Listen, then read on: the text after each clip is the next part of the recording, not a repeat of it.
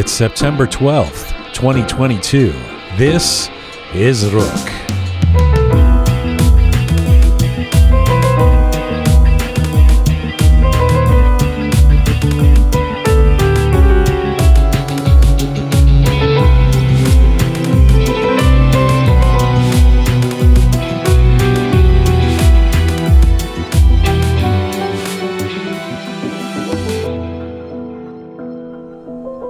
Hi there. Welcome to episode 199 of Roqe. I'm Jian Ghomeshi. Nice to be talking to you. Hope you're keeping well wherever you're tuning in from around the world. Hello to you from Toronto, Canada. Salam Dustan Aziz. Durud Bashama. Salam Dusta Aziz. Groovy Shaya. How are you? Good. Uh, the singular Behzad Bulur. The very unique Behzad Bulur joining uh, joining us in the Roqe studio today. In the studio, one of the most um, well, I said the word unique humans in Persian broadcasting or any broadcasting anywhere. He, of course, of uh, BBC Persian fame and an artist, a fashion designer, a former radio guy, now a TV guy. It's always interesting Yes. having Behzad anywhere, uh, including on our show. I suspect uh, today will be no different. You know, he and I famously have, um, famously, I mean, in my mind, famously have very different um, interview techniques, and uh, his his approach is tends to be. Um, to do things quite naturally, to not uh, not necessarily prepare as much or do the research, uh, but but and certainly to not know where you're going to go with questions and stuff. That's the the opposite of the way I've operated for many years. So I'm I'm going to say tell him this during the interview, but I'm going into this interview with with little plan. Oh, I I see. Just Ah. see where it so goes. you won't you won't do his method? I'm doing the Oh, best okay. odd spontaneous method. Uh, I'm also comforted by the fact that he's a great broadcaster, so Yes. he always makes it interesting one way or another. So we'll see. Uh, but Bessa Bulur in the, the Roqe studio coming up, and in about 45 minutes from now. After that, Shadi Majlesi will be here in the studio. She's uh, capturing attention for images of Persian culture, historical figures, and Iranian history uh, that she creates and showcases on her cakes. Mm. She's a talented and popular baker. So she makes these cakes, and there, there's images of, you know, Reza Shah on them, and then you eat the cake. I know, it's very cool stuff. Shadi Majlesi coming up in the Roqe studio. I'm looking forward to it. There's a, um, we're, by the way, can you hear that? Yes. You I can? Yeah, oh, yeah, I can okay. I wasn't that. sure if you can hear. I, we've built this Roqe studio, but Yeah. we're next to a, a an office space or something that they're renovating Yes. and I think they're doing. They've got some machine, Yes. It's like a, a paint machine or something. What are they? I, I think so, but it sounds like a white noise. Oh, so we could have just said it's what. Yeah.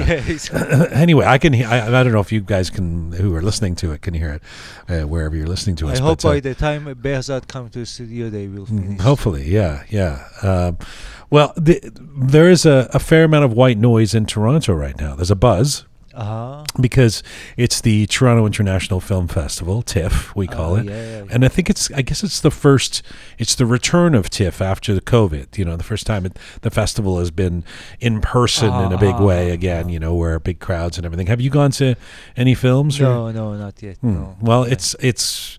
I guess it started last Thursday. It's going to go for about a week and a half. It's always it's one of the biggest film festivals in the world. And in terms of Iranian content, yesterday was the premiere of 752 is not a number. This is Babak Payami's uh, documentary about the horrific shooting down of flight 752 by the Iranian government that killed 176 people on board, many of them Iranian Canadians Yes. Um, and about the fight for justice for the families of the victims since then. So this had its premiere yesterday at, at TIFF at the Toronto International Film Festival.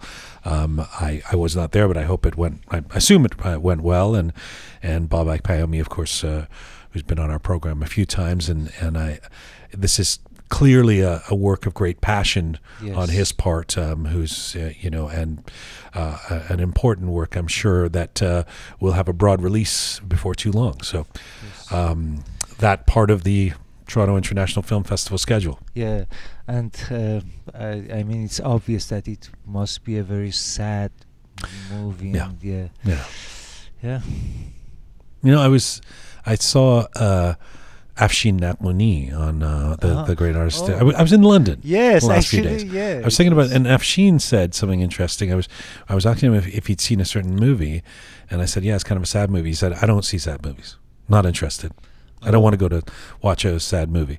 I, I always think artists, you know, a visual artist who spends weeks and years creating something on a canvas is the type of person who wants to uh, live in chiro in effect because I wasn't giddy, holla to giddy, but yeah, wants to go to a movie and cry, you know.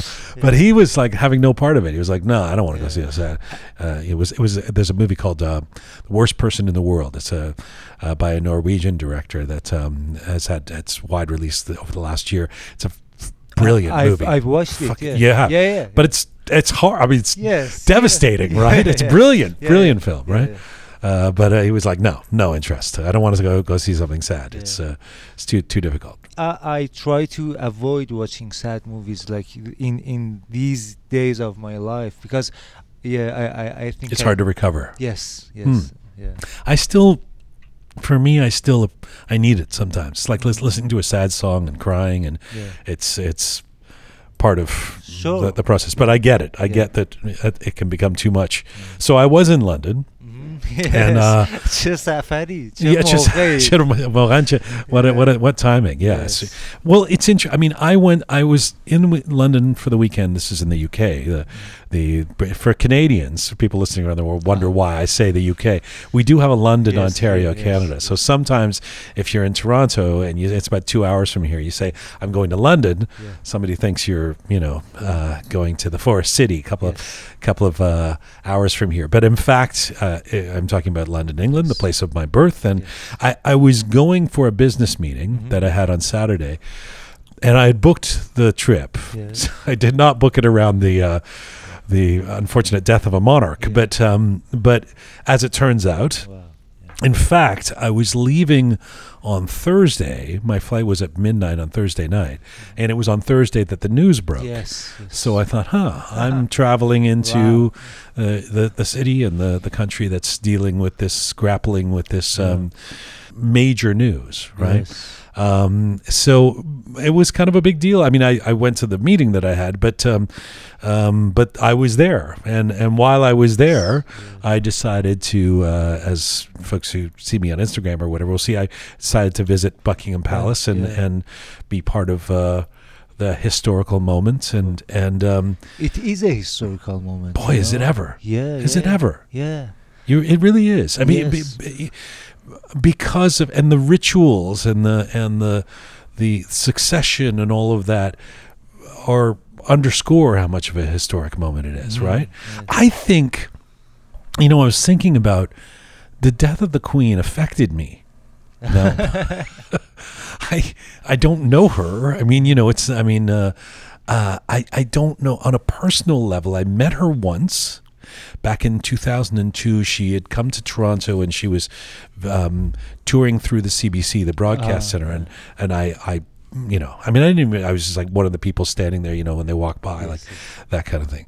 So it wasn't like we had tea or something. You know? but I count that as meeting Yes, her. You know, course, yes. uh, saw her in, in the flesh in front of me, and then um, a few years ago, I was honored to receive this. Uh, uh, the Queen's Diamond Jubilee Medal, you know, uh, so that was very nice, and and so I've had these kind of attachments to the, you know, she's there's been an effect in my life, but the, for me it was, I was born in London, Yes. and um, you know, probably one of the first songs I ever learned was "God Save the God Queen." You know, I mean, these are just things you that happen when you live in England. You you know the Queen, and and um, and then we came to Canada, and it's and the Queen is on our money here, Yes, and yes. we're one of the colonies, and you know, so so so I think for me there's a bit of that attachment there. But I was thinking of beyond that, um, three reasons why people, from my perspective, Mhm. people feel this are moved by this this moment because You're a monarchy fan, right? Like you. n- no, that's it's so funny they should say that Uh, because ba- yeah, yeah. based on your post, I I, I, I thought that oh, I know, I didn't know. know, that you are a monarchy. I know he's such a monarchist that he got on a plane right away and went to Buckingham Palace. No, I know. In fact, a couple of people said that on my social media, like on my Facebook or something. Somebody wrote, "Geez, I never knew you were this much of a monarchist." You know, you Yeah. uh, Pashadita, after your first opportunity, you you got you you know you went got on a, hopped on a plane, right? Um, I, I honestly think for uh, uh, for those who are really monarchists, I could not, I would not dignify the word. I, I, I don't represent, uh, you know, I when it comes to the British royal family, I mean, I. I don't have any of the plates at home with Charles and Di on them, or the, uh, you know, I'm just not a. n- If anything, uh, over the course of my life, I would probably have been much more critical of the monarchy than than positive about it, and yet, I did feel profoundly sad. I mean, this is the paradox of emotions. This is what's what I find very interesting in, in a lot of us because I'm hearing this from from others too that. Uh, you know, didn't really uh, uh, care that much for the institution, but moved by the passing of this this person, uh, and you know, I think for me, there's three things. One, and this this point has been made, but I, I really think this is true that in a moment, especially in the last 20 years, based on technology and, and social media, et cetera, in a moment when the the acceleration of our culture feels so profound, things are changing so quickly, right?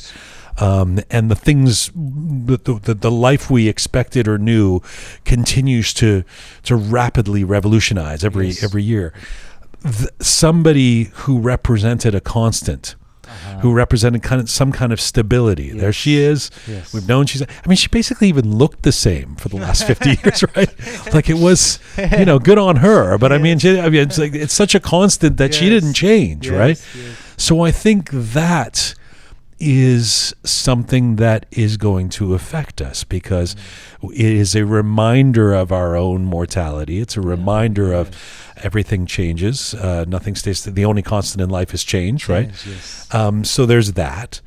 I think, secondly, for me, but I think for a lot of people, regardless of your position on the monarchy, this person represented a certain level of dignity. I might even say old school dignity in with the which she carried herself over the over the course of her life which to a certain extent feels like an anachronism like people are not like her No, yeah. you know Yeah. and i'm sorry you know anyone who has spent a moment let alone an hour a week a year a lifetime in the public eye mm-hmm. how this person spent the le- last 70 years as queen Yeah.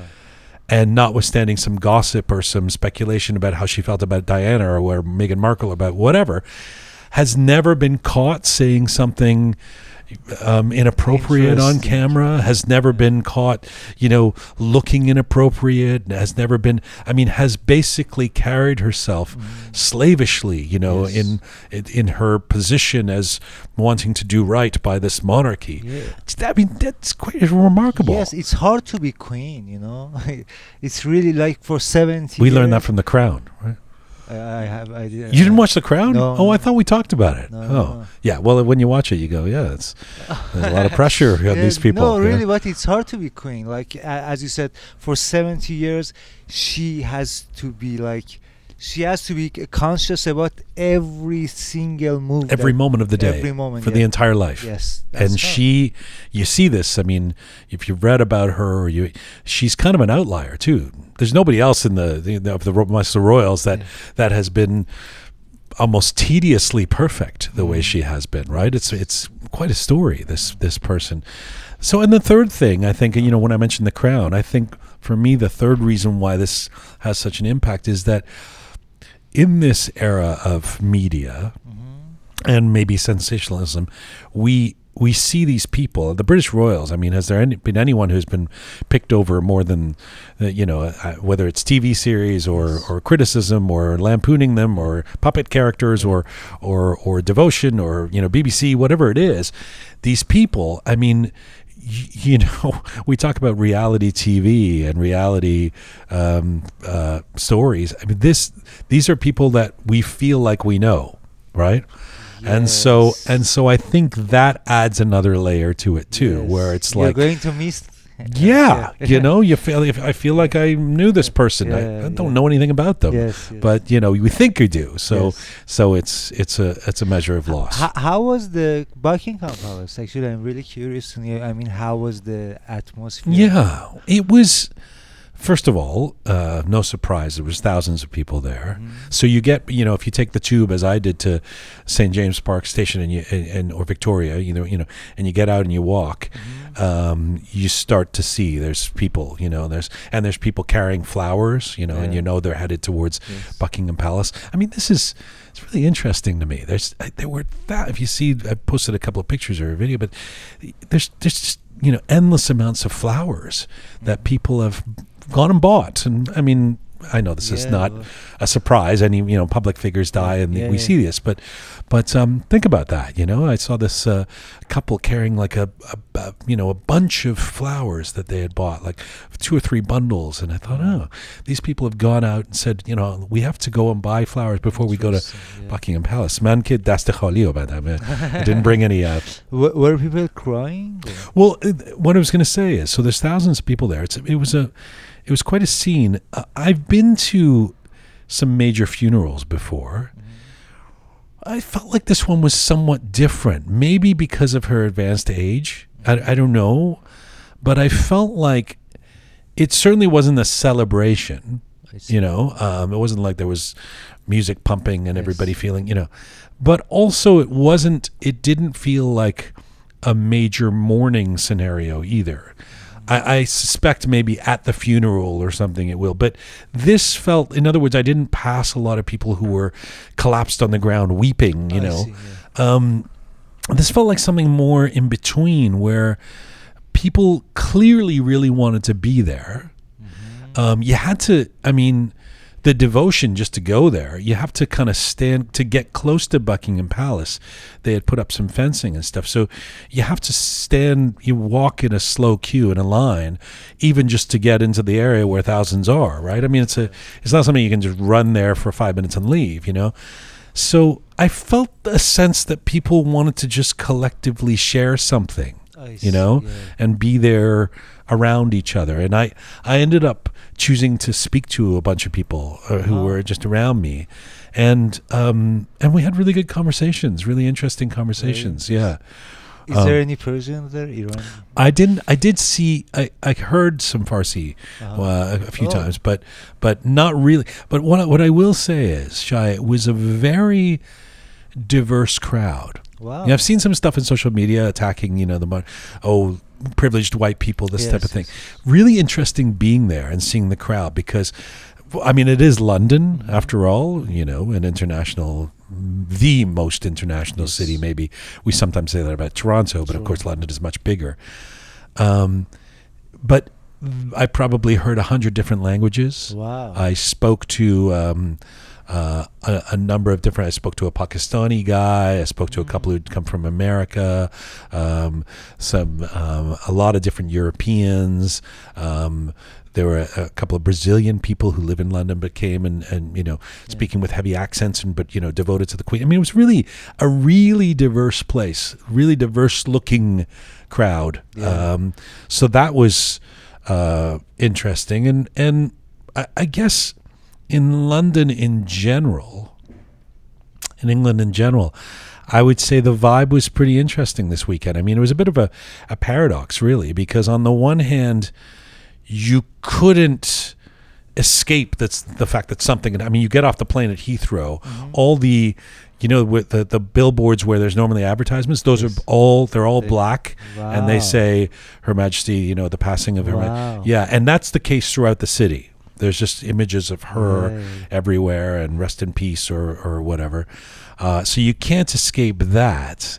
Um, at the same time, there's a feeling of business as usual. You know, I mean, people, uh, people, obviously, you know, people are going about their their lives and uh, going out to dinner and whatever. Uh, there's a there's some of this that becomes very English that um, would be very normal if you live in England, but for me, it kind of moved me to see, for example, outside of a pub, you know, somebody the the, the pub owners had put out a chalkboard and said, "Ma'am, we we we thank you, we miss you," you know, Yeah. that type of thing. That feels very English. you know? Actually, I was going to say like because so, so the queen is like Cana- also she was the head of Canadian yes, yes, So yeah. so I was wonder that uh, if pubs or bars are closed for Her Majesty or no, and then I googled it, and interestingly, it, it said that bars are open to go there and have a shot in memory of. well, it's so funny that you should say that because Roham, uh, Savvy Roham, part of our team here on Thursday, when we the news broke, you know, he was saying, "I oh I, I need to go to the bank tomorrow. Are the banks going to be closed? You know, in, in Toronto here?" And I was like. Jesus, Roham, don't bring your this Irani mentality like you think that because a monarch dies that everything's in close. They're making fun of him, you know. Then I go to England, and I mean the football games are. Cl- I mean they've turned shut down a lot, right? Wow. Uh, there's no Premier League football this Yeah. weekend, right? Oh. Uh, um, which I don't know. I don't quite get that. Like I, I don't, I don't totally understand the. I, I would be more in the camp of like, let them play the game, wear armbands, put up a big video of her, you know, show the respects. yes. I, I don't know, you know. Yeah, yeah. So this kind of the fact that so many things were also. I mean, there's people's do jobs, you know, rely on this, and and there's people who come in around the world to see games or whatever. I mean, you know, uh, uh, so it's kind of a displacing, but but yeah, there was actually a bunch of. I mean, um, Selfridges was closed at one of the big shopping sh- stores. There was there were a lot of things, but the pubs were open. yes. the drinking shall continue in the name of the monarch. We shall drink. Yeah. what, what happened to the anthem? Like, it it's. Well, you heard. It- That, that, uh, didn't, don't you find that strange? Uh, The anthem becomes "God Save the King." oh, that's it. God save our king. You know, oh, what is it? God save our noble king. I think I should know No, I since I sang it when I was a kid. Uh, yeah, uh, no, yeah. The, the the anthem stays the same, but, But- you replace queen with king. Feels a bit Yeah, cheap, doesn't it? It's like you know, Yeah. fucking write something new. and also, it's like I feel like because she's been around our whole lives as the queen, Uh-huh. I feel like it's like her song. Now it's Charles's song. I mean, you know, it just doesn't feel. and I, I would write a different melody for him. I should think, you know. But I, yeah, I found it weird. God save the king. but that's that's part of the succession thing. Like part of the succession is to, I guess we're learning is to is to keep things as much as possible the same. Keep the, the order, right? Yes, yes. So you don't even change the song. Yeah. like I mean, maybe a different rhythm, like add some xylophone or. Like a, velvet, yeah, you me. yeah. So anyway, rest in peace. It was an interesting. Uh, yeah. weekend in, in, in London, and uh, and an interesting time to be there. I guess it will it will continue. I, I'm I'm someone who um, maybe it's the journalist or you know I don't know what it is in me, but I I really like to be there to witness these things. you know, yes. to witness history. I, I'm sure if I was in London, I would go there Yeah, definitely to yeah. see. Yeah, it's a history, you know. Some of my, my uh, friends in London were like, "Well, you gonna you're gonna go to Buckingham Palace for what? What, what are you gonna go there for?" And I was like, "Well, because it's the, you know, I mean, uh, I guess it's kind of like when people come to Toronto and go to the CN Tower, and you're kind of like, well, why are you going there? You know? But I mean, I thought this was yeah, a, it's different. Yeah. and clearly there are you know millions who are doing that because it was it was certainly busy there that night. Um, yeah, interesting, interesting days, an interesting trip to England. yeah. Um, all right. We are coming to you on roqemedia.com. It's there that you can link to all of our platforms. We're on our ongoing mission to build a new audiovisual encyclopedia of Iranian diaspora identity. You can find us on Spotify, SoundCloud, Apple Podcasts, Instagram, Castbox. If you want to see visuals with Roqe, switch over to YouTube right now. And it is at YouTube that you can see our first of our travel series, our documentary Talking to Persians, London, as it turns out. Uh, at YouTube, go to Roqe Media, uh, the Roqe Media YouTube page. And if you like your Roqe descriptions and bulletins in both English and Persian, check us out on Telegram. To become a supporter of our program, you can go to our website, roqemedia.com, and uh, press the support us button. And we really, really appreciate it. All right, we ready? Yes. to bring our first guest in. Let's, let's do it. Let's bring him in. My first feature guest today is, is an award winning artist, fashion designer, humanitarian, radio personality, TV presenter, senior producer with more than. Basse, huh? There's, how many? Do, you read, do I need to say all of these things? with extensions on his, on his head. with more than 30 years of experience producing, programming, hosting shows Wow. at BBC Persian. Behzad Bulur is an Iranian British broadcaster and a familiar face for many Iranians inside and outside of Iran. If you're a fan of Persian popular culture and Iranian music, you will have seen his shows like Kuk. Uh, Bulur Banafsh and Yes. Nuno Naimak. Bad. Behzad was born and raised in Tehran. The revolution of 79 led him to leave Iran at the age of 18. He made London his home, took an interest in fashion, interior design, paintings, recorded a Persian classical album in 1990, then found his way to BBC Persian Radio in the same year, where he remained for three decades. Behzad has made it his mission to promote Iranian artists and underground music. You might say he's become the voice and face for millions of young Iranians over the years. And he's also dedicated much of his documentary work to the restoration of the Persian culture, language, arts, and history. Thank you. And right now, Behzad Bulur joins me in the Roqe studio. Wow.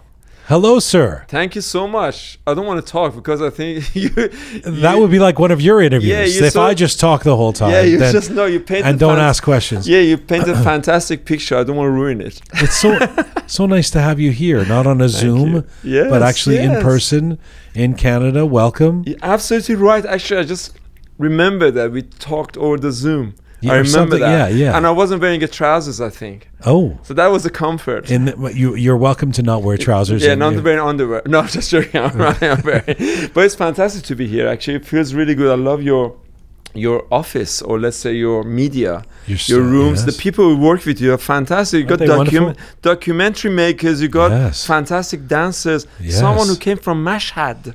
Super P. Because yes, Super P came from Mashhad a year she's ago. Also very beautiful, and to come here to work, I mean, amazing. Well done. Ah, You're you're truly um, um, a media magnet. What? Uh, I'm a media maggot. Ste- oh, no, I didn't want to say that. Step up to the microphone, by the way. By the this is a microphone. I don't know if you've used these before. Yes. If you just we- get close we to it. We sort of Yeah. got rid of them about 20 years ago. I, I know BBC Persian doesn't.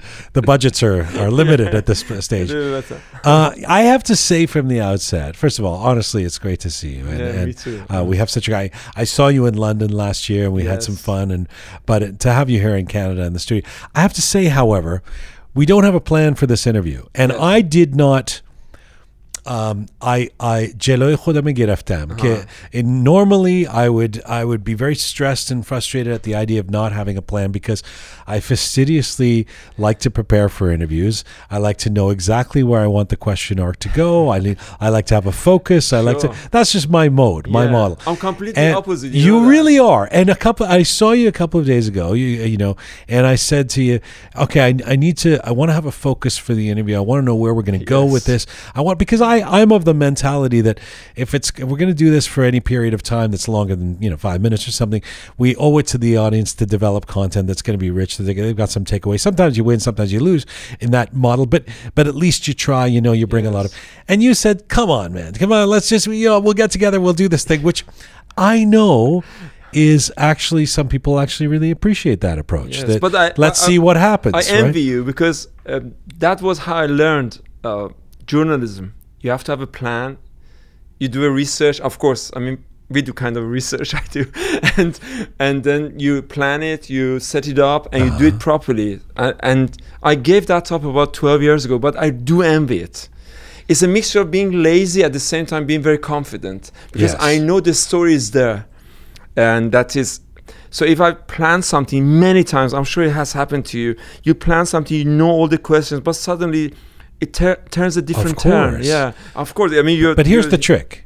I think. I mean, I'm not gonna. I, I don't. I won't debate you on it. You've got your stuff. Sure. But I think the trick is you have the script, you have the idea, you have the arc, you have the plan, then you throw it away.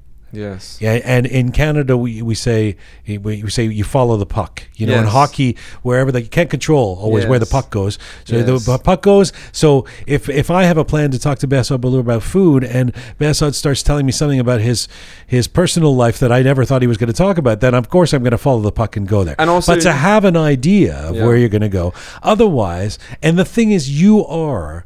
Uh, skilled enough. The thing that the way you can pull it off is that you're an orator. You're very fast and you're good with words. uh, one of the things that I don't like about the podcast medium is it's given um, oxygen to a bunch of folks who think all you have to do is turn on the microphones Yes. and talk, and then it'll be interesting. Yes. And the truth of the matter is, it's not that fucking interesting. Yes. You know, that's why there's a gazillion podcasts and not have- very many people listen to them. But but some of them have some some of them have millions of viewers or something. O- only when the person is a genuinely interesting and inquisitive person. Yeah. So I don't know how much Joe Rogan uh, prepares, but he is in. He has an inquisitive mind. He can take it in certain places, but he has a talent for that. Yes. You can't just turn the microphones on, and you have a talent for that. I hope but I still. I still, I still think. I still I- think you have to cut this interview and make it two minutes because Well, that's that's a BBC thing. that's. A But let me ask you this. Yes. Why are you you here? When are you gonna leave? Let me ask you this: when you have, Yes. when you interview the real icons, and Uh-huh. and and certainly outside of the Iranian, you know, if when you include the world, Yes. Let's say you were going to in- interview um, Zelensky. Let's Mm-hmm. say you were going to interview uh, Paul McCartney. yes.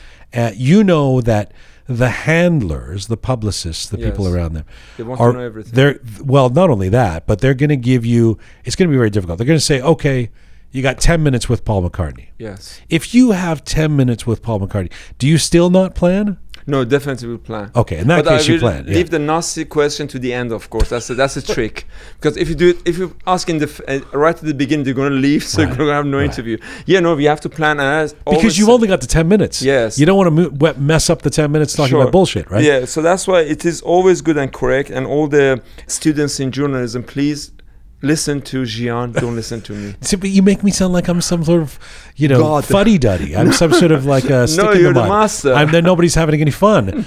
But I just think get my, my mantra is. Yeah, I had this debate with Larry King. Larry Yes. King was like you. All right. Yeah. No, he said Thank you for the comparison. Well, I mean, some people loved Larry King. I Yeah. mean, he was a huge star. But Larry King's idea was, I want to talk to people as if I've just met them on the street. Yes. So even when he was on CNN, he just say, "Oh, you know," he just kind of come up with the questions, Sure. right? And I debated him on this because I said, "I don't think I think you could even Larry King, sir, you could do a better interview Yes. if you've done the, you know, The do the research, research, read the books, yeah, whatever, absolutely. and then be the guy who's asking whatever Sure, question." sure. But I don't, you know. So when we have a baby, I think that baby is going to be really good in this. Oh. Yeah, me and you. So it's the the planning of you and sort of the surprise from my side together. Are we? Do you think we could have it? I mean, I mean, uh, nowadays you can. I know, I know we can, but you have to you- donate. Are we? Are we too? Uh, are we too long in the tooth? You know what that means? No, we no, too old? Is not that good. I mean, should we be twenty-year-olds if we're going to have a baby?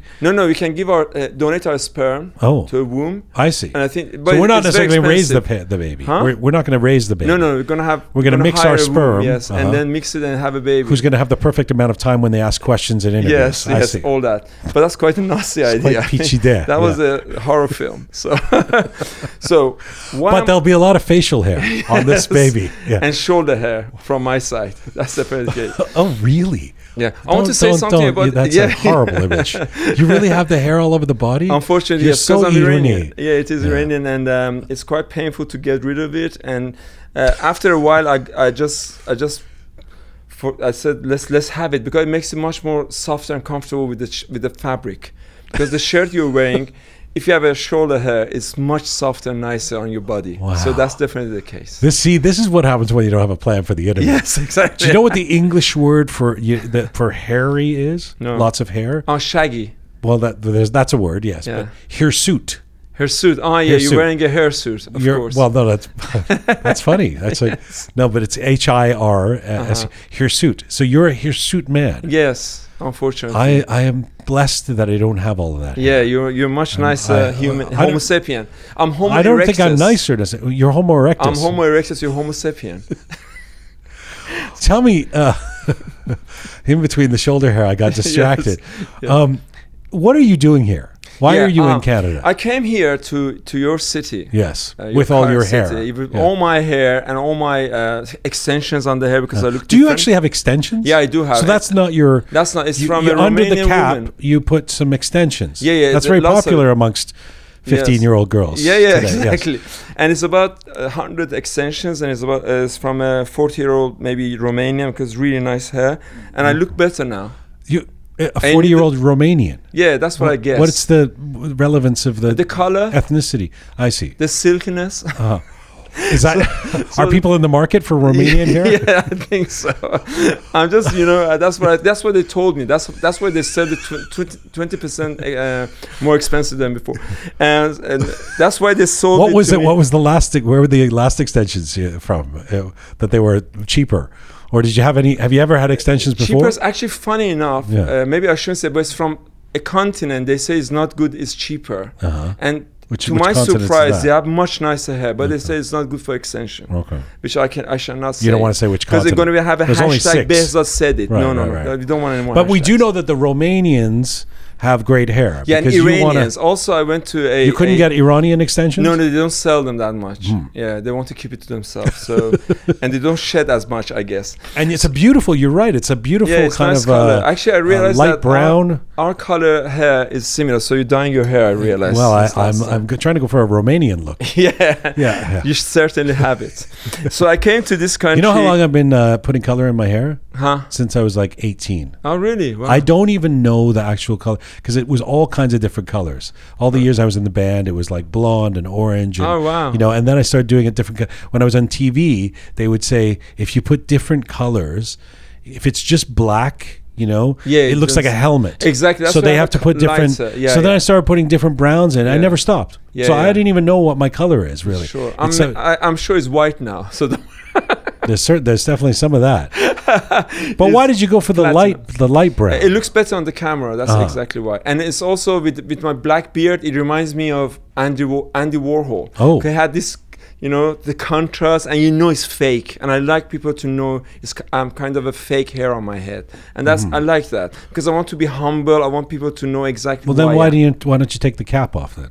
No, that's that's too much. That's not- that's too honest. I don't want that. That's that's horror movie. So, yeah, that's you, that's. you want to be honest about being fake, but not yeah. that honest about Maybe being. you should cut that part of the interview out because now منو لو دادی به قول معروف. Uh, well, yeah, th- I'm actually, sure people want, wonder why they never see you. They know. You yeah, never- because I'm bald on top, Uh-huh. like Nasruddin Shah was oh, bald. Yeah, well, that's a that's Fat Ali Shah was bald. and Reza Shah. yeah, and I hope Che Guevara was bald, but he wasn't. Oh, Che Guevara. but isn't that a great lineage? There's a lot of f- no, no, fabulous not- men with uh, beautiful Patrick Stewart. You know, uh, The Rock. But I mean, you could be in that nose. No, no, tradition. I have big Iranian nose and big ears, and because of that, you need a different kind of shape to your Uh-huh. head. And by being bald, you lose the top part, and it's the proportion goes. you wrong. spend no shortage of time thinking about this. Yes, all day, every day. Right. It takes me half an hour. So the way the Romanian extensions look, you look fabulous. Anyway. thank I gotta you. say, you look. Let's great, go yeah. back to the Toronto. Yes, why did you you don't come? have much Yes, time yes. because Shaya has to go to a concert, which Uh, is don't- fantastic. Don't, don't make this about Shia. I yeah, think he's yeah. Shaya is on over on. Yeah. I came to Toronto because I came here about 18 years ago, and um, we, we were the, like the first serious kind of Iranian journalists to come and discover the city. Hmm. And I came with Mehdi Jami in that case. And in here, we, we had uh, um, people who joined us. I remember the first name of Yasaman. I can't remember her family name. And another fantastic photographer. So we discovered Toronto. It was amazing. Mm. I realized that Toronto is full of Iranians who are somebody Oh, because the way that the country lets Iranians in really filters everybody. It takes years to get into this country from Iran. You must be either rich or you must be somewhere sp- very special. And I was, I came in, I was surprised they still have like Ghormeh Sabzi and all that, and people are sticking to the to the culture and maybe not moving on that much. So after those years, I came back to see how the city Yes. has changed, and I realized and it's that changed a lot it's changed a lot. The Yes. Iranian community is much stronger and huge. And I mean, just in the last those eighteen years. Yes. Yes, there was a community here. Sure. But you, I mean, I don't know if you've had the chance to see it the last few days you've been here, but Yes. it has skyrocketed. Yes, I mean, yes. everywhere you go now. In, in Los Angeles, you know, I went and they said that Iranian have taken over the city. And you go to Westwood, there's only like 10 shops with Iranian names. And I went to a Korean town Yeah. in Los Angeles and I was going for miles. And it was all Korean. Yes. I mean, we're but nobody. Toronto's like that now. Toronto is like that. So Iranian Iranians, community is very strong and it's very interesting because very interesting people who, who have reached so high in the in the in the in their sort of profession. And I like to discover that. I like to see how the music is in this city. Because when I came here last time, uh, Shadmehr Aghili was here and Googoosh Mm. Yes. kind of was around. Yes. And um, so it's different now, and I want to discover that, and also draw a interesting picture, a variety of Iranians who are like someone like you, Yes. Who who is complete a, a very a unique and different identity Yes. because you've created that identity which is Iranian Canadian. Yes. Uh, I remember Kamran Hooman said we are Canadians. Everybody hated them, but like you, it- you have that Iranian. you were disappointed that they didn't say they were Iranian. no, no, no. Actually, I, I had no problem with that because Okay. they are really. If it's, it's, it's a media can say it's Canadian, what's the problem? Right. And you're Iranian for Iranians. It's just I don't know. I, I'm I'm I'm weird on that one. Mm. Although you know I'm such a nationalist, you know that I'm I'm really believe in Iran and do everything. You don't call yourself a British Iranian. You just say you're no, no. Iranian. In every British person asks me who I am, uh, where I'm from, I always say I'm Iranian. uh And I should really say I'm British Iranian. Now you made me think. Actually, that's not. Mm. Why, why that's wouldn't rude. Why wouldn't you say that? Because, um, uh, no, I should say it. I realize because from from the age of 18 for t- 39 years Yeah. I've been there, so I the really vast owe majority a lot of your life, yeah. to them. and you clearly like it enough to stay. Yeah, yeah, yeah. You could live in San Diego, but you stay in, in yes, London, yes. right? Uh, there, i- i- it's amazing to be part of that society, but somehow I'm still connected to to my home country, and I'm dedicated Not just somehow. to that. I mean, yeah. it's your but it's, life work, right? Yeah, yeah, yeah. But but I should say British Iranian if I'm being interviewed, and be hated by Iranians after that. So, and um, Why do you think that? I, no because we have such. I, I'm ha- I happily say I'm no, because we Iranian live in the other Canadian. country. We, we live outside Iran. We know how it is, and we are more honest and more fair. Mm. But being inside Iran, you think as if you sold your country because Ah. the, uh, throughout the history, the um, other identities have been so um, smudged. Or uh, it's been course. so. Um, how can I say dominance? No, no, uh, zesh jelve dade. Ah. Like their spies are like that, right, or you know, right. those who sold their countries like that. So it's not very nice for the people inside, but for us, it's completely natural. So I came but do, do you think? But you don't think that Iranians inside Iran that watch you begrudge you leaving Iran? You don't think that they have a problem that you left Iran, do you? Uh, sometimes they could be jealous because you have such a nice life, we don't. Uh-huh. But because I'm so uh, dedicated to Iranian culture, they don't. They hopefully don't feel that. At least they don't tell me that. Can I, I want to come back to Toronto and what you've discovered Yes. in Canada, but just on this point, it's very interesting to me.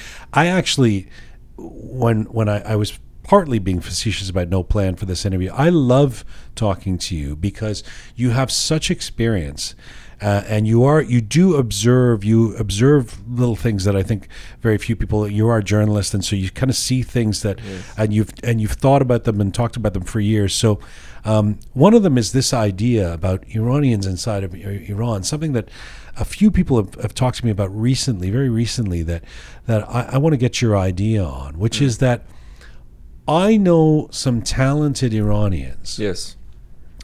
Who feel in in the West, in outside of Iran, who feel concerned, like somebody who does something amazing, has a great uh, success, or you know is has won a, a medal or something like that, who have some concerns about putting that. Um, in their social media, Yeah. because they get attacked because they say, "How can you possibly be celebrating this and be so happy and have such a good life when there's people having such a difficult I tell you life?" where in- that in- comes from. in in Iran. How, I- tell me I know how you feel about that. from. During the Iran-Iraq war, the way the suppression worked in Iran was this comparison that we are dying in the in the front line and you're doing this Right. um, because the, the government wanted to uh, impose the Islamic idea. So I remember wearing a short sleeve was why are you doing that? What are we doing there? So that idea, which is a quite a wrong comparison, Hmm. because I remember Marilyn Monroe went to front line, you know, in Vietnam, and sang with a sexy clothes. So everybody wants to have fun. Everyone's, everybody wants to be happy, and Yes. you cannot make this unusual sl- cutting, slashing, putting things together, which is a very unfair, unfair comparison. Because there was unfairness was part of the ruling ruling government. That unfairness showed itself. So people got used to it because you can always chezundan. You can always destroy someone by making this comparison. So to me, they, when they say that, I say that's the most stupid thing, because it's like com- when when you're uh, I don't know when you're eating something, suddenly compare your asshole to your mouth. Mm. That it is there. It's doing a different function. It's doing a different function. Every part does a different function. So my part in society is no matter how many people are dying, I still do celebrate Iranian culture, and I do still do. or accomplishments. yeah, yeah, exactly. I mean, first of all, the whole idea is uh, obviously I get where it comes from. It, it, it's and it and it can be. It, it doesn't even have to be just Iranian. When Yes. when um, somebody who has material wealth, for example, flouts their uh, look at my fancy shoes that you could never buy. Yeah. There is a bit of an Iranian thing that is No, that has up. been imposed I, I don't there. get why. Yeah, I- exactly. I, don't. I, I don't get why people have to post pictures of their fancy the, cars. the- and stuff. because Yeah. the ru- the rulers pushed that into the society. They injected that. That this is a correct way of thinking, which is Right. quite a bad way. Well, I get, but but but it's untenable to think that. Oh, um, oh! I'm really enjoying this wonderful meal that my husband made, and I want to take a picture of it. But I better not, in case somebody in Yeah. uh, Shiraz gets upset because they don't have as nice a meal. I mean, come on, we can't. That's not. Yeah, can't I think really the reason live that is way, right? societies. When you go to Sweden, the culture is very unified. You see a taxi driver to the, I don't know, prime minister. They have very similar cultures. In the societies with the uh, dictatorship and years of neglect, you see the culture is being.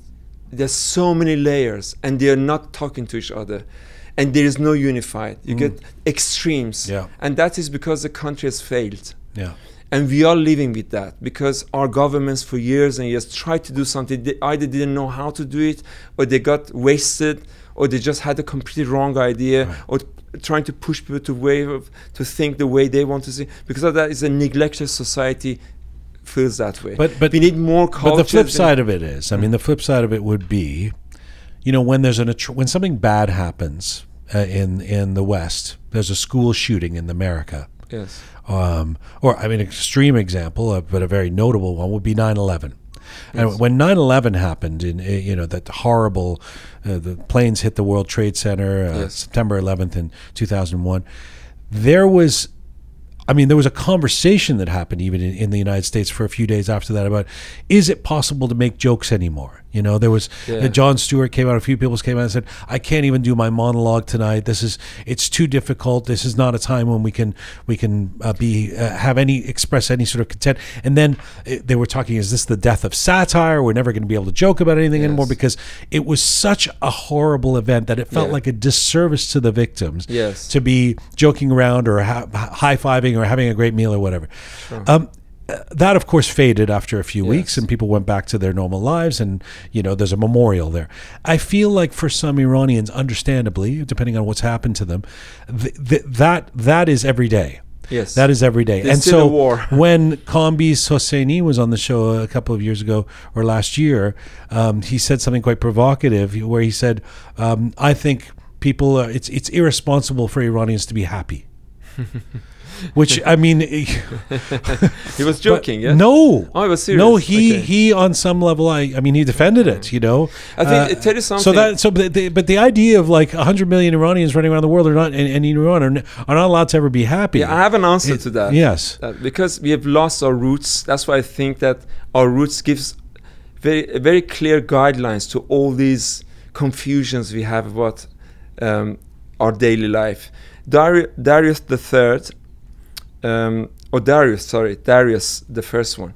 Um, in when he was the ruler of Egypt, the pharaoh, there's a cuneiform remain from him, which I can give you just a just a simplified version. Is God created skies, the earth, and happiness for people. You know, our root of Iranian society is about happiness. Okay, and we have so many examples that we lived by by celebrations, and that was the root of our society. But after done, things changed dramatically, hmm. and we still are with this tazad, this hmm. con- contradiction we live, and it shows itself in different ways.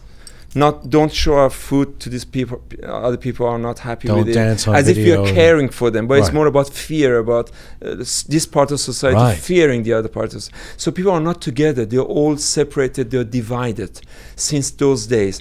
And if we go back to our roots, our roots, uh, because we are hu- Iranian humans, Iranos Homo erectus, Mm. and then because of that, we know in this kind of situation how should we react, and we should adapt and translate our culture into these new events that are happening in the world or in our society. So Well, in some- my answer to yes, uh, what is your Kambiz answer? would be is happiness is part of being Iranian.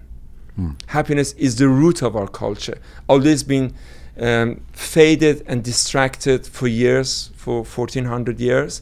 It is part of our It's root. quite an and answer. That's how we You- lived. that's a, a- you brought the history into that answer. Yeah. Uh, but you, in a way, are an ambassador of.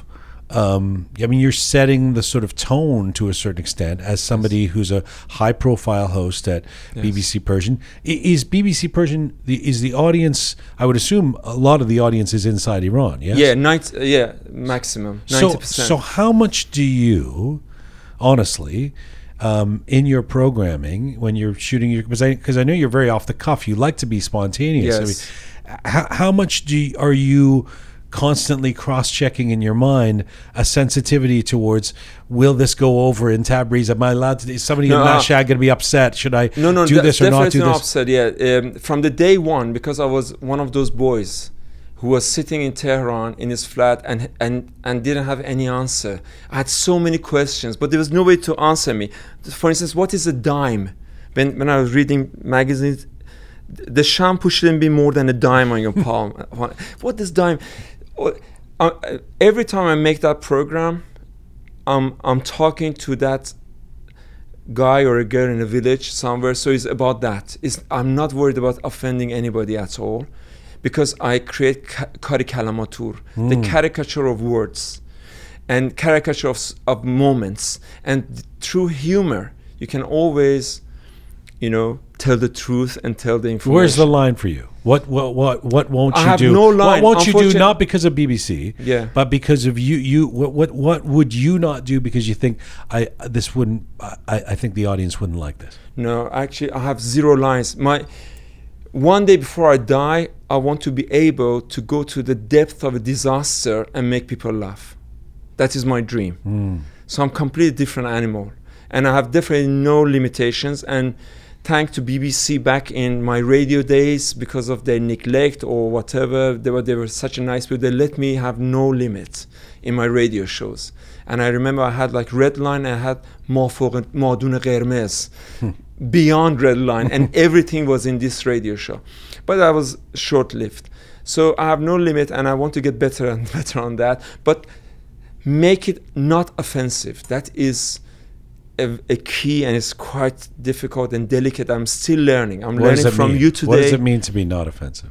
It's something I w- we're learning every day because the language of people are cha- language. I mean, the way people react to things and and are willing to receive. This is that kind of a. I feel like it's impossible to be not offensive, Eh, eh, because as especially in the polarized Iranian community, Yeah, yeah. virtually everything you say or It do, is, uh, as- somebody's not going to be happy. Yeah, with, we, right? we, we, we, we offend people, but if you can make it like 10% is good. But as I'm saying, we, we're learning. And as soon as our country and our people become unified and our culture Hmm. becomes very close, th- there's no layers of culture in our society, are very close. Hmm. All these things are going to be fading out. We're not going to be worried You know what helps?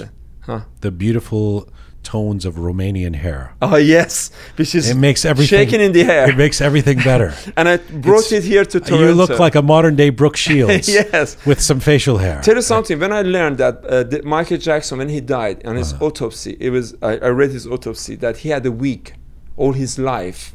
It made me very comfortable. Mm. So, Michael Jackson, Andrew Warhol, Yeah, if somebody ever says, you know, uh, oh, do you put color in your hair? I'm like, yeah. So does you know Hillary Clinton. So does Tom Yeah. Cruise. Yeah, or, you yeah. know, uh, Also- Brad Pitt or whatever. Also, Uh, I heard that um, some of the kings in in the uh, Achaemenian time had also a wig as a as a as a uh, taj as a. I like as how a you crown. use history. Yeah, you because I'm related to that. Yeah, I'm always there because I want to make that modern. You know, make it modern and cool, and I'm doing it. Hopefully. Let's bring it back to Toronto before I Yeah. I, I, I let you go. Tell tell me, um, Toronto. yeah, tr- Toronto. Toronto. I tell you something. yeah, It looked like an ugly city, which has so many beautiful little parts because the city is it has doesn't have any. It's not unified. You got the old house and suddenly skyscraper. Yeah. Because of that, it looks like Iran. Oh. Tehran, and that makes it interesting. also to me it, it seemed a bit depressing but as i know it's, it's a city for social socializing it's very much like iran it's a city for sit, uh, for families and friends Who have you discovered in Toronto, uh, other than coming to the Roqe Studio? That quite a few that- people uh, who- at, at, who's somebody you've you interviewed? actually Or, okay, go ahead. uh, on your opening night for your film uh, speaking to persians talking uh, to Persians. Talking to Persians.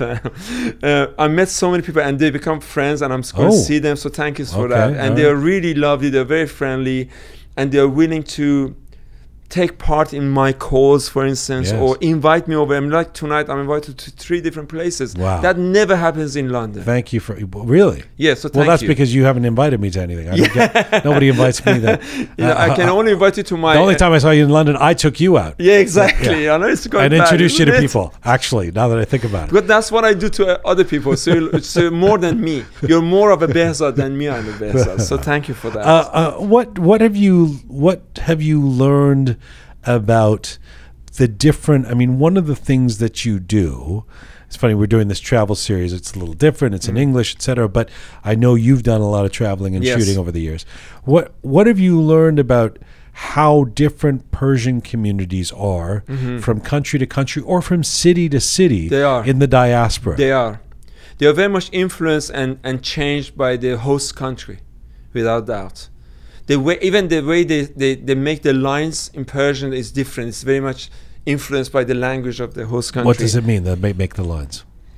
Uh, because sometimes they translate into lang- to Persian language, but it's originally there that original language, like Swedish people, and the accent changes. Like the Iranian Swedish, they're like, "Man unja budan, man They have a lot of that. I Sounds like a valley girl. Yeah, yeah. and also the Americans speak different, and and and um, and the culture is so. It reminds me of Star um, Star Trek. Mm. That you go to a spaceship and there's so different humanoids Yes. from different space, uh, different planets, but they look almost human and they almost look the same proportions. So Iranians are actually quite interesting, and I hope they can bring that rich culture, because what the host country does hopefully is take away the rust Mm. from our package and baggage from Iran, Iranian society, the, the things we went through. We come there, we release, release them. So give me an example of what uh, of a difference between the Iranian community in London,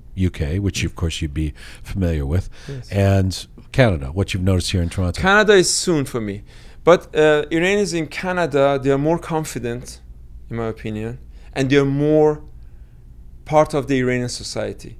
Iranians in London, they, they, they say, let's go somewhere they're not Iranian. And um, and there are different groups that. because they, they escaped Iran in different periods of time. You got you got uh, economic immigrants, you get um, political immigrants, you get uh, people who are like the, the different movements in Iran. They're different and they're stuck together. And they're from they're from 70s, 80s, 90s, 2000s. They're different. Even have Iranians who do namaz and do ruza in, in, in London, which to me was a surprise because that's what we, we escaped from Iran, not to go back. So that so they're they're very much together, but also they are allowed to be more of themselves in, in London in a way. Wait, they're very much together. I thought that you together, no, no, you made the no, no, no, case, different groups. Ah, Like the lefties are together, I see. Shais are together. Right, they don't right. communicate. and But there mingle. isn't as much of a. I I noticed there's what you say in London. out. Yeah. It's not some big Persian. no, no, no. In fact, when we did uh, the shot the documentary there last year, and they were talking about. Um, Oh, you know, North Finchley is the Persian area. You got to go to, you know. part of the new Persian area. I mean, there's five or six Persian places. It's not. Yeah. It's not. It's nothing like Nothing Toronto. like. Toronto I mean, is it's, massive. I think it's, it's the second Iranian capital. It's no longer Los Angeles, in my opinion. Los Angeles a big Iranian community, but Toronto is becoming more of a more Iranian Iranians. You know, they're more of Iranian hmm. culture. They haven't been diluted so much, and I, I, I found it very interesting. Hmm. I think if I come here, I'll be successful. Oh yeah. Well, Yeah. you probably would be. I mean, But I'm going to be in maybe next 10 years. cer- certainly came to uh, one event of ours and stole Yes. all my friends. no, So no, I didn't, you- honestly. I, I, they don't want. They won't speak to me anymore. They're busy with you, going out with you. No, we're gonna Uh, uh, always. I'm gonna always call you and send you a picture. Don't worry. Why? Why did you th- say that you think you a lot of successful uh, Because or of impressive. Iranians come here? Because of the way the Canadian uh, immigration works. You mean have because it's be hard to get what? hard to get because there's so many forms to uh fill. But then why do people come here if it's so difficult? because to, to run away from Iran and go to, to that uh, to go to that paradise. I'm sure when they come here, they get depressed because they. Realize realize, it's not paradise. no, they realize that uh, Iran has a very strong social community, social. If you get sad, there's so many people to call, and they all will come and take care of you, you know. And you don't have it here. Uh, in London, it's even worse. It's a, it's a city of lonely people, Hmm. but you have a chance to live alone Hmm. without anybody bothering you. So that's also a good part. But it takes time to get used to all this kind of a different kind of a lifestyle. Where's it? Where is? Just name one more place where you found an interesting community of Persians. Uh, A where, s- huh? A city in the world that you've been to that you were su- surprised by the. Surprised by that. Oh God! So why, where I'm, I'm, I'm, so many countries coming to Mm, my yes, head. yeah. I've been to Turkey. I've been to Spain. Because I, I, I guess I've been to Italy. What, what about the, the, the. Iranians in Turkey? What, how are they different? They're very. They're they're very much. Uh, I would they're- think they're much more connected to Iran. No. They are. They actually can travel in back and forth, so they're different to us in that Yes. case. So they're much part of Iran is there, rather than they live in a different yes. country. And Dubai the same, right? Dubai is the same. Yeah. Actually, Iranians in Dubai are good because they're all rich and happy. so that I like them as well. So Canada and them are good. And also, I was surprised with the uh, Iranians in Spain. They're very small, but they're very interesting people. They're they're really. You mean the, they're not small people. They're, the- they're the group of the group- yeah, yeah. They're they're one meter. And, They're they're, one. They're four foot high. They're tiny people. Yeah, the tiny tiny. Iranians of Spain. Yes. The, in there, they were interesting because I met some group and they're really good. They they they they, they taught me a lot about uh, how world works actually. Um, it's it's.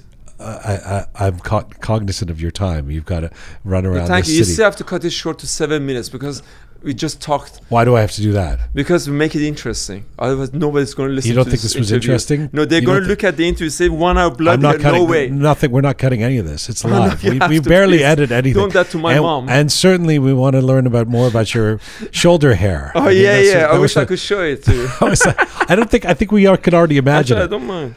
What if you got some Norwegian or sorry, no, it wasn't uh, Mm. Romanian. Roma- oh my God, you really do have. I mean, you're like a. I tell you something. The reason I'm doing this is you're at a one with nature. I mean, look at that. that's- Yeah. The reason I'm doing that because um, I went to a Nude uh, Beach. Uh-huh. This is the end of the conversation because uh, people are going to forward to this bit.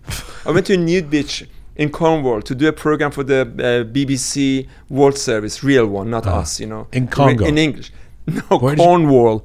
Cornwall. Oh, Cornwall. Cornwall, Uh-huh. yes, on the I was on the west this of new Britain. beach in Congo. The No, Democratic Congo. Republic. Yeah, okay. And when I went Yeah. there, I was I had so many problems with my body. For instance, the bone on my shoulder is too big, and then you hadn't discovered these things before. No, I to- did. I only at the it. nude and my beach. toe, I hate my big toe is too rounded, um, and um, all this thing and the shoulder hair. And when I went, there, they said you have to take all your clothes off. Right. And I said, "Oh my God!" They said, "Otherwise, we can't let you into the to the interview." I said, and I remember. Oh, I see. You were interviewing people nude I, I had on to the beach. go inside Uh-huh. and make a report in radio though. Okay.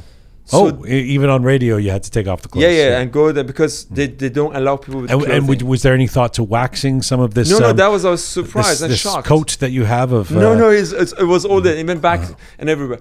So I had to take off, and in that one and a half minute, I, I was all my life was kind of falling down, and and I just didn't know what's how am I going to deal with this. Mm. And I was taking my clothes. There were kids looking at me, which is hashtag kids looking at your mm. naked body, uh-huh. and. And funny enough, How young were this? What kind of a nude beach is this? no, it's little- a, it's a nude beach for families. little That's what's kids are interesting. looking at you. Yeah, everybody was looking. Okay. Everybody was looking at each other. So Okay. this is the point. Sounds. As alright. I took everything off, and I was so embarrassed, you cannot believe how embarrassed I was. And suddenly everything vanished. Mm. All my complex about my body, order, Uh huh. suddenly went in and said, "Oh my God, this is how it is." And I was worried about erection as well, of course, Oh, because there's so many girls there.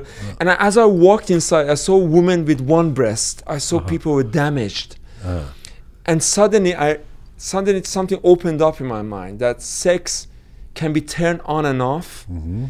and being nude in a big nude group Okay. is the best i don't know experience for for a modern person okay. you suddenly realize that clothes talks a lot about who you are uh, your the, your state in society, how much you know. Even the clothes talk so much. you are How- you are naked. I You're- was you're totally just, naked. You're just you're not just Yeah, that's why- literally naked, but naked, your totally. your status is even no naked. You're no just a- yeah even no uh, slippers. Uh, but Uh, the, the reason I'm saying that every no I talked to, Uh, okay, yeah. I didn't know where they're from. I couldn't guess Mm-hmm. their rank in society, and that felt amazing. ah, but it made you feel okay about yourself.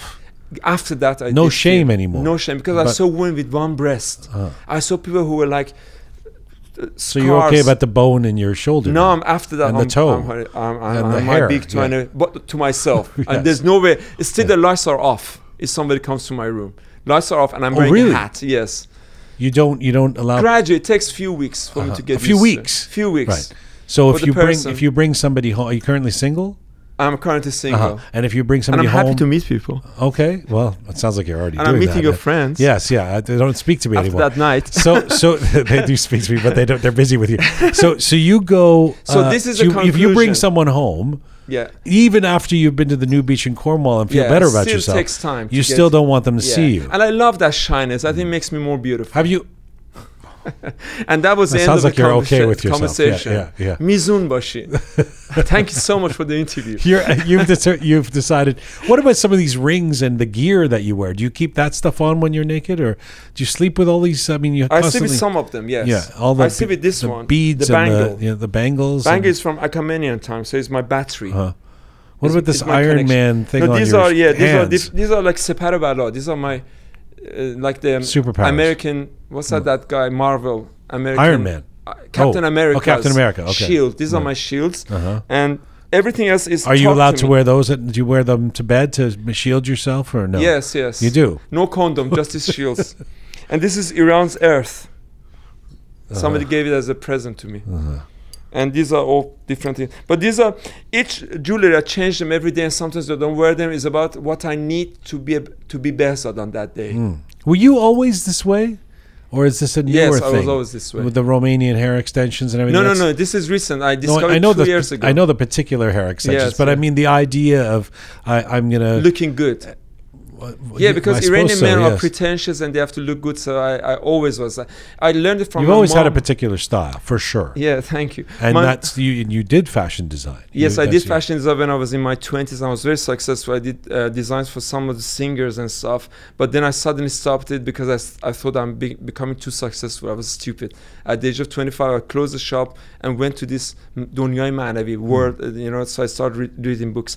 But uh, at the very early age, our mom was very peculiar about how we looked, so that stayed with me till today. You have very fitted clothing. Yes. I noticed. You're you're. it makes you look, bet- look better. It makes it- you should we fit. wear fitted clothing? Yes. Yes. I mean, your yes. your pants are very. I don't very even know how. tight. Very tight. They are tight. Yeah, I mean, well, hard I'm- to we're not be joking here. Yeah, yeah. I was saying to you earlier when you came into the studio, I, I said I'm not. I mean, it, I feel like you know, like when I was a kid, there were these like Jordache jeans that girls would wear that they would have to wriggle around on the bed to Yes, take them yes. on and off, Exactly, because they were so case. tight. Yeah, yeah. That's I what. can't- So you you have to. I mean, It takes getting time. home at night is Yes. is quite a mukafat for you. Yeah, yeah, you it's warm to, and moist. How?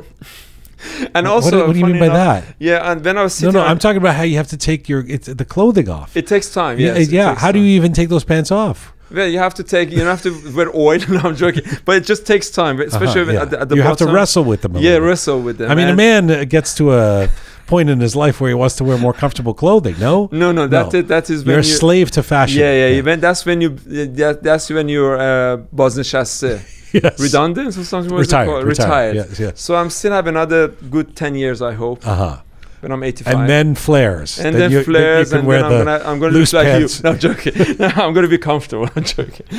you're you're looking. There's good. nobody left. Everybody's gone. Yeah. Head, uh, and I have an appointment with one of your friends, by the way. I know. To have a dinner. I know. You don't mind, do you? Go ahead. Okay. Go so ahead. I, I hope muafak bashin. Muafak. Hey, thank you. It's been such a pleasure having thank you. Here. Thanks thank for you coming in the studio. Yeah. I uh, appreciate giving me the chance and talk to speak English which will be another year for me to speak English. Your English, actually, Persian. I sense your English has gotten a lot better as well. Yeah, from no, last I- year. I- you were I- saying my Persian has gotten better. No, you just did an interview with me for Yeah, BBC Persian. That's right. and yes. you, you thought my, my Persian has gotten was better. much better, Yeah. and I thought you might have a English uh, Iranian girlfriend, so that's why Even though you you barely let me speak. yes. It was the interview with me, but you were mostly speaking. No, because it's about the moments to say a word is enough. Yeah, Words, as long as I can say a word. I think I said about word is six enough words. from you. Yeah, six words. and one of them was in. English, so I think that's the interview. With long pauses. Behzad Bulur, you are uh, um, you are the, the sexy you, beast. You are a singular person. You, there's no other Behzad Bulur in the world. Thank you. It is a it's a joy to see you. It's thank always you. a pleasure to talk to you. Yeah, Thanks too. for coming. In. I hope you end, you cut this interview to seven minutes. But thank you so much. Much chakiri. Chakiri. Hal kardam. بزن قدش. Give me high five. بزن قدش. بزن قدش. Thank you. خداحافظ. خداحافظ. The award winning artist, fashion designer, humanitarian radio personality, TV presenter, senior producer, Behzad Bulur. Behzad has been with me here in the Roqe studio.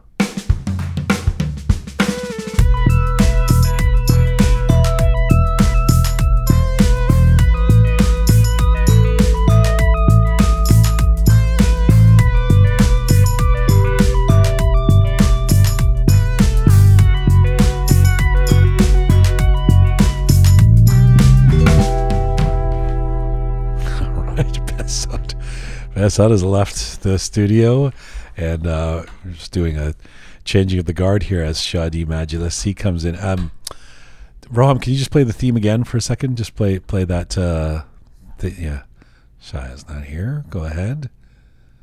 Uh,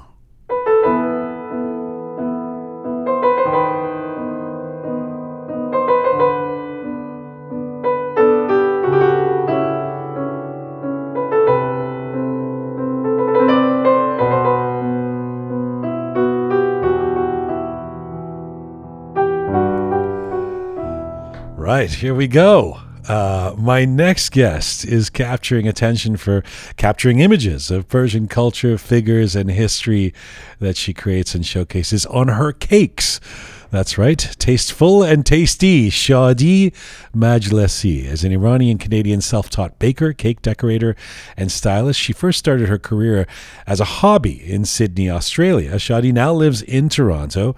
Her interest is mixing ancient Persian style art with modern Western cake designs, and she has a growing fan base and clientele. And right now, Shadi Majlesi is joining me in the Roqe studio. Hello. Hi, Jianjun. Very nice to have you here. Thanks for having me. It's a bit. Is it? It's Pavlovian. I think. I see you. I say your name, and I get, I get hungry. I want, I want cake. I've That's been looking at you. want.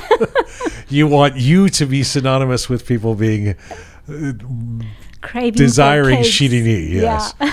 uh, by the way, I know you're a very.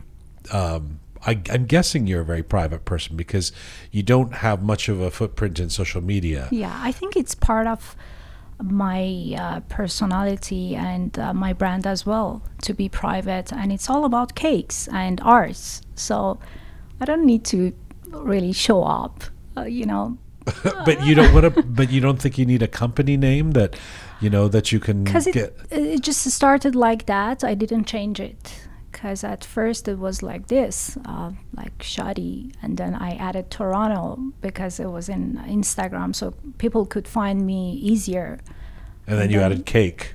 no it was like It was shoddy, Shoddy Cake, cakes and now it's Shoddy and Cake Shoddy Toronto. cake yeah You you say making a cake is a way to show your feelings and point of view. I mean, it's quite interesting to me. It's it's reminiscent of what someone would say about a song they write or a canvas that they paint. So it suggests you see your work, baking, cake making, mm-hmm. as art. Mm-hmm. as a little girl, you could always find me painting, making crafts, uh, playing with the spices. And well, I grew up in a family surrounded by highly educated people. And mm. whenever I was doing something like this, they said, that's nice, but not enough as a job. Mm. So you had to be a doctor or a lawyer. Yes. Um, and uh, so I had this feeling uh, in my life. So I had to do something for that, and I had to feed my soul. so I got my degree as a psychologist, but it was not enough for me. And uh, then I got married. Uh, we moved to Sydney, Australia, and I had Daniel. Uh, he was uh, three months old. I wanted to be with him, especially for his uh, first three years of his life. And we were baking and painting together. And I was using those, uh, I mean, my um, painting skills to paint on the cake, which was quite new that time. And my friends were amazed by that. And they uh, asked me if I can make for them as well. So that moment, I just uh, saw it as a business opportunity and uh, just Well, started well, hang like on, that. two steps back. So you're you were born in, in Tehran in the early 80s. Uh, and as you see, you end up doing a degree in psychology at Azadi Mm-hmm. University. Was was your family, was your household a particularly um, food interested household? Was there a lot of baking going on? I mean, where does that come from? Not at all. I can say not at all. My my father was craving uh, sugar after like every single meal, but uh, like even uh, like sugar cube was enough for him. No, it was nothing like that. Your mom has a PhD in nutrition, yeah, but that that doesn't necessarily translate into. No. In fact, that's the opposite of making cakes. mm, yeah. You know what? Can I bring up something with you that I've I've often had this debate in my family because growing up, um, I was always somebody, or I've still remained somebody who's who loves cooking on top of the stove, uh, on the stove. You know, uh, like khoresh or something like that. Whereas my sister was always somebody who was good at baking. And I always made the argument that the stuff that you do on top of the oven rather than in, in the oven can be a lot more creative. Like I don't baking always felt like a math equation to me. Okay, you put this much dough and you put this much sugar and then you make a cookie. Uh, it, can can baking be creative? Am I being um, too harsh on it, or does it? I mean, if you wanted to be creative in cooking, wouldn't it be more creative to make omelets rather than cakes? Well, I can say it's more easier to be creative at uh, cooking, but uh, because, uh, as you said, baking is so uh, you should be so. There's rules. Yeah, it feels like there's yeah, rules. exactly. If you don't do that, The, the, cake doesn't would- work. yeah, Right. Whereas there's no rules to a soup. Exactly. You put whatever you want in there, right? Yeah, but you can be creative. I think so. Yeah. Well, how, how like I tried to, I tried because uh, uh, because in Australia the style was totally different. Like people uh, uh, love to have the very simple, nude, neutral cakes and uh, neutral cakes. yeah, What does that like mean? I mean th- about the design Ah. and um, um, and uh, they didn't want so much cream or fruits Mm. in the cake. They didn't like it. And here it was totally different. So I had to come up with something that, especially Persian likes it. So I made um, Persian love cake, which has uh, cardamom and then uh, apricot, pistachio with Oh. a little bit rose water, and that one became my signature. When does someone eat this Persian love cake? is it is it, a, is, it is there an occasion where you, you is it on a date or can you uh, just eat it any time? That's the thing. You can have it. Um, you can respect yourself and order one cake for yourself. it, the love is in the cooking. yeah. I see. Uh, I know you love sculpture and painting. You've talked about that. Was it your intent to be an artist? Yeah. When I was a kid, I was keep doing these stuff, and I've never had a chance to present myself as an artist. And um, I never wanted to copy anyone. It was quite easy for me to uh, do that, uh, but I never want. Um, w- I I can say one of my biggest fear is to be like someone else. So I try uh, not to copy anyone. And uh, when I came here, people were sending me designs that uh, I could say I can do better. So it took me about two years to come up with my own style and uh, my design. When I first I uh, draw Qajar face on the cake, I was so happy with the results, even though it was like unusual and different. But I was happy, and I received so many bad and good comments, but it was enough for me. Well, okay, let me get to the Qajar face, but first, tell me about the cake with the two bunnies for Easter. Yeah, it was the first cake in The- the- Sydney. right? Yeah. So you were in Sydney. Yeah. And you, you until then you're baking cakes, but you're not necessarily doing your art on them. Yeah. So what was what were the what was the design that that where you went Eureka? I can I I can fuse my art and my cake making. Tell us about the two bunnies. Uh, I think it was for Easter, so I had my Daniel and so many other moms around me, so it had to be something childish.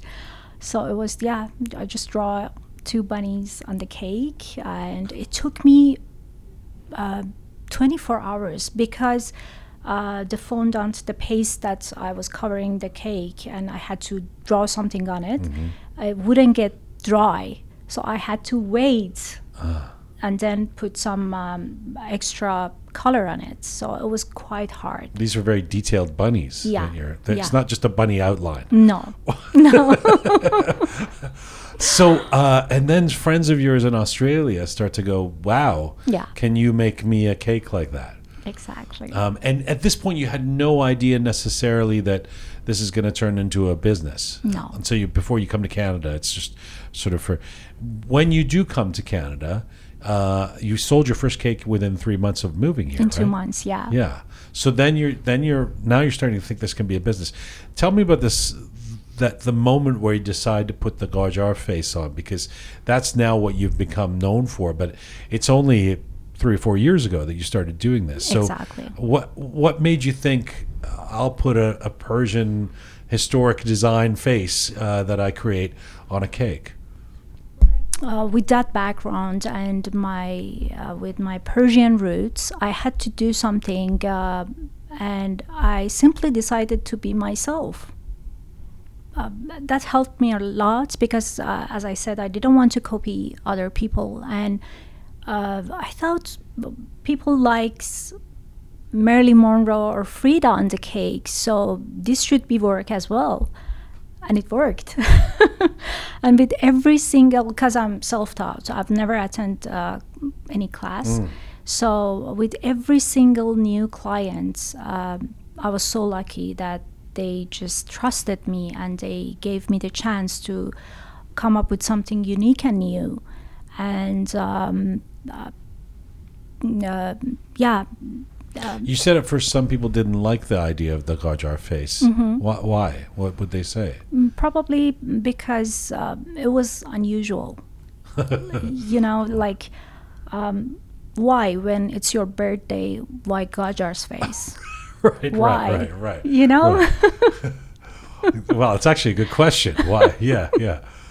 Um, but what's interesting to me is that uh, I know you were one of the first people to do this, to, to be doing this. I feel like I see a fair amount of this now, cakes or or sweets of some kind or another that have these Persian images on them. yeah, So is that true? Do you think it's it's, it's become a trend, and and were you at the forefront of that? exactly. Yeah, yeah. Because people were sending me uh, cakes that people are copying me. And I was happy because I thought, well, well, that's nice. That uh, so people like it that they're copying it. So, uh, but now it's a good uh, level for me that I can move on and come up with something new. Now I'm done with those Oh, really? designs. Yeah. That's why we were interviewing you. So Yeah. there's no point anymore if you. No, it's a, it's a new. It's Do a, you, do you you had a you had something controversial. It's something about you drew naked ladies on clouds. People didn't want that on a cake. No. I lost so many followers. Really, of that. honestly. I mean, does, I, I'm being funny, but that really you, you did actually. yeah, and I was happy, and I said I have to do it more because Uh-huh. I don't want those people which are so like close for something like this. This is just cake, and uh, right. Was that an order? Did somebody want the naked yeah, ladies on it? yeah, it was a Ah. birthday. Um, uh, I, I think for I don't remember.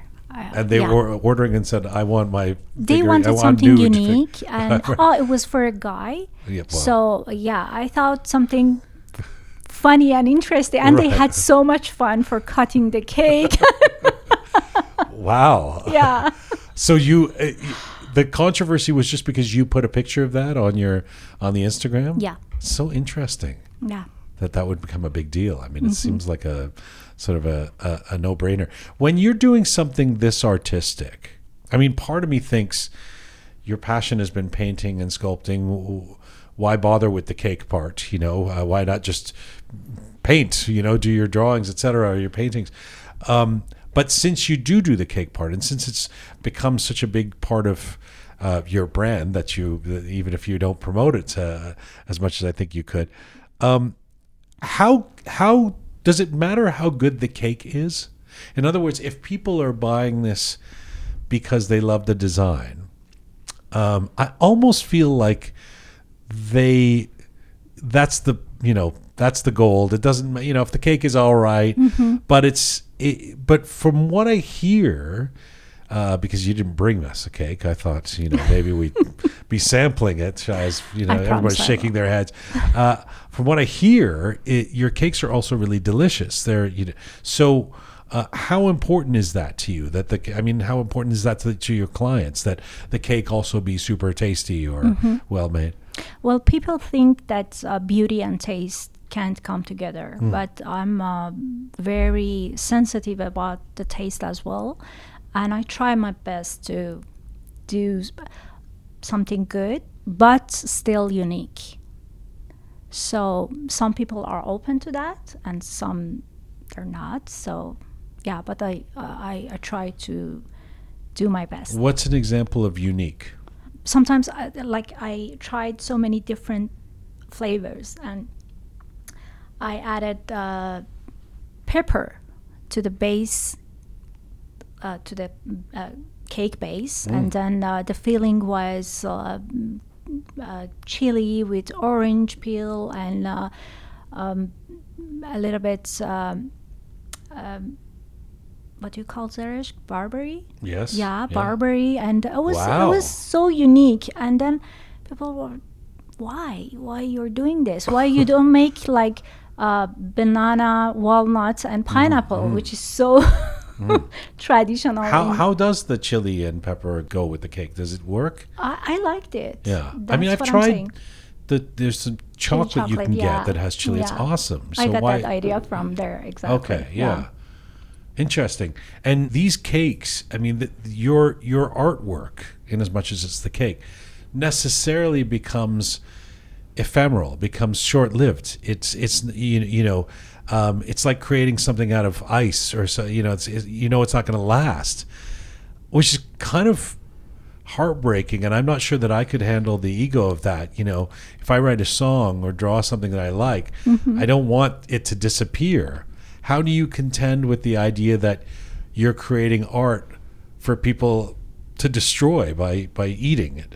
But I think it's even more effective because you see and feel at the same time, and you can have it. And uh, like uh, eating something, uh, it's uh, another um, experience that's they're you know you can mix it. devouring your art exactly. but but but the problem but but I mean if you draw something that you really love this is my favorite painting of a Qajar woman that I've and and you know Abdullah the guy who's bought your cake is going to eat it I mean it just seems like a shame to me it should be on a wall or something right some of my clients because i have those cookies as well Uh-huh. and like those uh, cake toppers they they saved it for and um, a few of my clients just frame the cookies Yeah. and they send me the photo. How does that I go so after a few years? Did they turn Uh, green or? no, No, not okay. really. Yeah maybe because of the weather. Yeah or the Swiss meringue yeah. keeps it no somehow. that one doesn't have any swiss meringue. It's just a cookie with the All right. painting on All it. right, yeah. Yeah, it's true. Actually, I've been to a, I guess I went to a wedding or something where they gave cookies with that image on it. And I didn't want to, so I kept it for a while, and then I thought, well, what am I keeping this for? but I just think, as the artist, it must be so hard for you sometimes to. It's it's a it's a lesson in being able to free give give away your art. Really, basically, you're saying take it and and uh, I don't have I, I don't have a recording of it. I don't have a I don't have a version of it. I'm giving it for the, you know other than a photo maybe that you can take. Um, what a pleasure. Thank you so much for being here. Congratulations on all the uh, attention you're getting for your beautiful cakes. And um, uh, I can't wait to, to devour your artwork. Thanks. Thanks for having me, and it was really nice talking to you. Thanks, so much, Shadija. Thank you, Gianji. That's Shadi Majlesi here in the Roqe studio. You can find her at on Instagram at Shadi underscore Toronto underscore cake. Um, that is full time for Roqe for today. Next week on the program, Mona Vand will join us and Shaqaiq Nosrati. Also in the coming days on Roqe, Majid Kazemi will be joining us as well. Remember our website for all things Roqe related, roqemedia.com. Roqemedia.com. Thanks to the amazing team who put this show together Savvy Roham, Talented Anahita, Super Parisa, Smart Pega, Rai Mehdad, and Groovy Shaya. Thank you to all of you out there for supporting us and sharing our content. Please subscribe on any or all of our platforms if you've not done so already. You can find me on Instagram at Jian Ghomeshi. And in the meantime, as ever, Mizun Bashin.